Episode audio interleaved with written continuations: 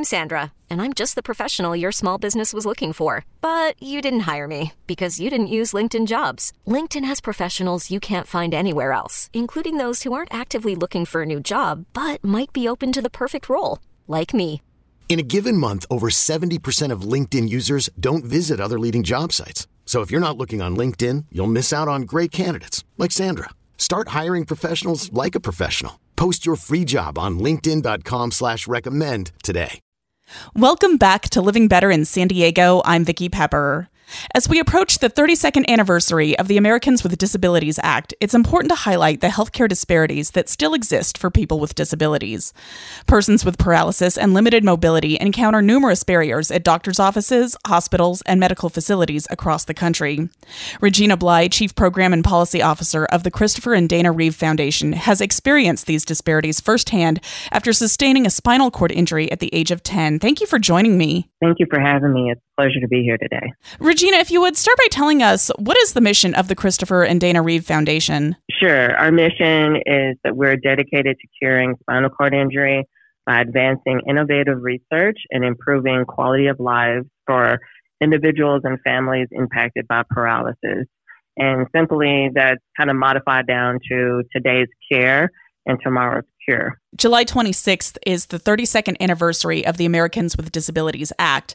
How far have we come and how far do we still need to go to provide equal access to health care for people with paralysis and limited mobility? When it comes to the Americans with Disabilities Act, I think we've come a long way. We've seen great improvement in many areas of the different titles and sections of the Americans with Disabilities Act. We have greater access and, and employment options for people that are engaged in that area. And there's also some advancements when it comes to healthcare, but we've again only scratched the surface. And what we need to do as far as improvement is actually recognizing the medical diagnostic equipment standards that the United States Access Board implemented back in 2017 and make sure that there's accountability that's tied to them whenever medical providers are adhering to height uh, table adjustments as well as making sure that there's enough room for individuals with disabilities navigating the floor space in an exam room. And tell us about this medical diagnostic equipment. Why is it crucial for access to healthcare for all? Well, it's very crucial. And I'd just like to point out some findings from our partners, the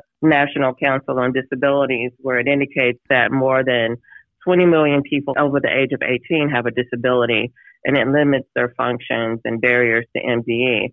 And so what we've recognized is that there are people that just won't go to the doctor because they know that it's not accessible. And if it is available and accessible, medical care physicians just don't know how to utilize it. So they still end up being injured whenever they are visiting the doctor or they're not treated with respect during those doctor's visits. So we've known that if you address an, an issue ahead of time, it won't be fatal. And so more than likely people with disabilities end up suffering from diseases that they could have prevented or it could be fatal just because they didn't get diagnosed in time. I'm speaking with Regina Blye, Chief Program and Policy Officer for the Christopher and Dana Reeve Foundation.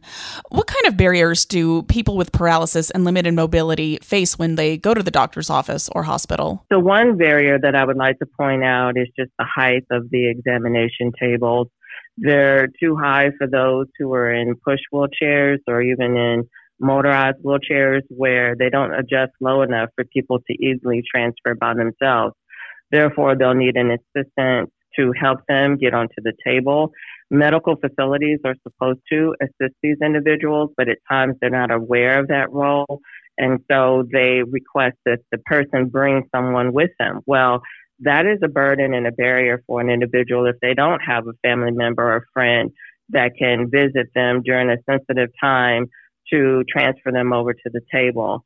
And so we've also heard about doctors not having wheelchair scales or scales that accommodate people with mobility devices.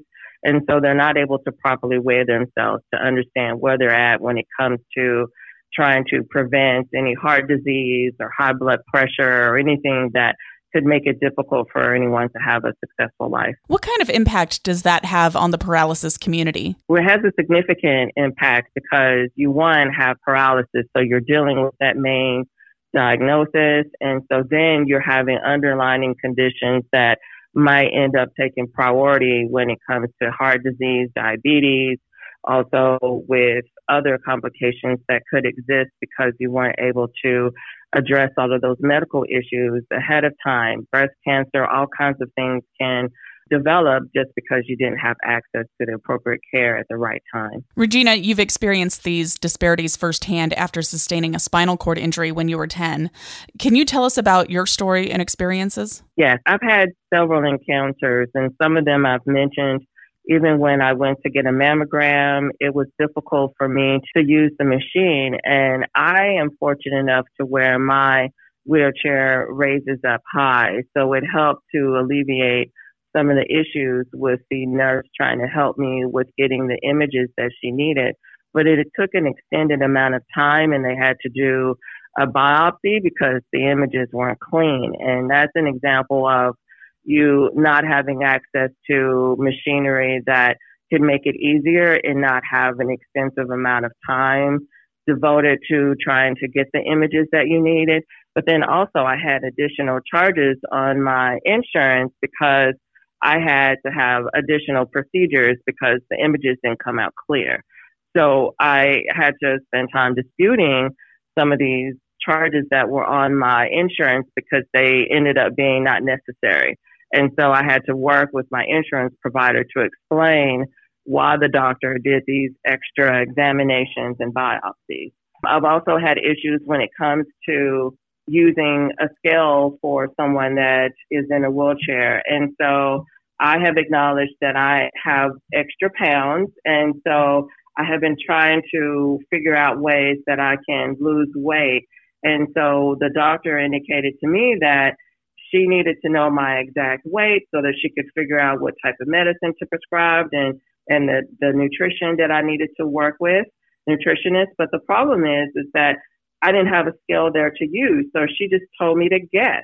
Well, how can you provide the type of recommendations if you truly don't know what my starting weight is?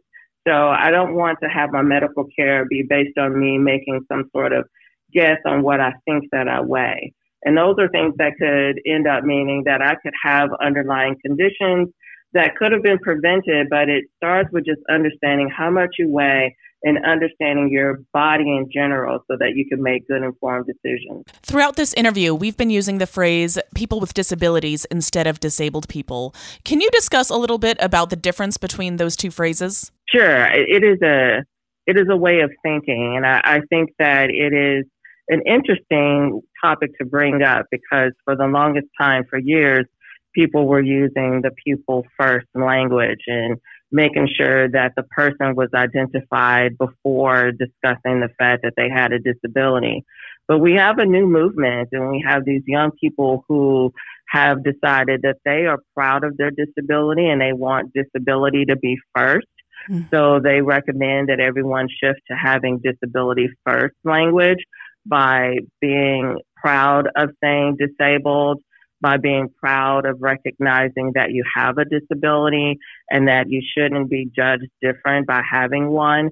So I don't have a problem with either term and I'm fine with anyone using the term for me personally.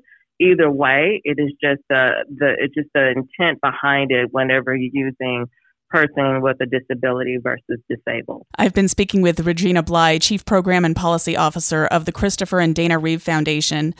Tell us, where can someone go to get more information? Sure, they can go to our website, and that is christopherreeve.org, and they will have the opportunity to email so they can get in touch with our information specialist, or they can give us a call as well and reach out to someone personally to be able to talk to someone if they are newly injured and have paralysis, or if they have uh, been dealing with paralysis for many years, we're there to be able to help guide them wherever they're at in their journey. Thank you so much for talking with us today, and uh, thank you for making the world a, uh, a better community for all. Thank you, and I'm just so glad that you're giving us this opportunity to amplify these areas. We really need new phones. T-Mobile will cover the cost of four amazing new iPhone 15s, and each line is only $25 a month. New iPhone 15s? Only at T-Mobile get four iPhone 15s on us and four lines for 25 bucks per line per month with eligible trade-in when you switch. Minimum of four lines for $25 per line per month with auto pay discount using debit or bank account. $5 more per line without auto pay, plus taxes and fees. Phone fee at 24 monthly bill credits for all well qualified customers. Contact us before canceling account to continue bill credits or credit stop and balance on required finance agreement due. $35 per line connection charge apply. Ctmobile.com. Oh, oh. Protect your vehicle's engine with a full synthetic oil change and save with Mobil One at O'Reilly Auto Parts. Purchase five quarts of Mobil One full synthetic motor oil and receive a $10 O'Reilly gift card after rebate. See store for details. With your Mobil One purchase, you'll also receive two times points during O Rewards Bonus Points Month at O'Reilly Auto Parts. Oh, oh, oh, O'Reilly. Auto Parts. Baseball is back, and so is MLB.tv. Watch every out of market regular season game on your favorite streaming devices, anywhere, anytime, all season long. Follow the action live or on demand. Track four games at once with multi view mode and catch up with in game highlights. Plus, original programs, minor league broadcasts, and local pre and post game shows. Go to MLB.tv to start your free trial today. Blackout and other restrictions apply. Major League Baseball trademarks used with permission.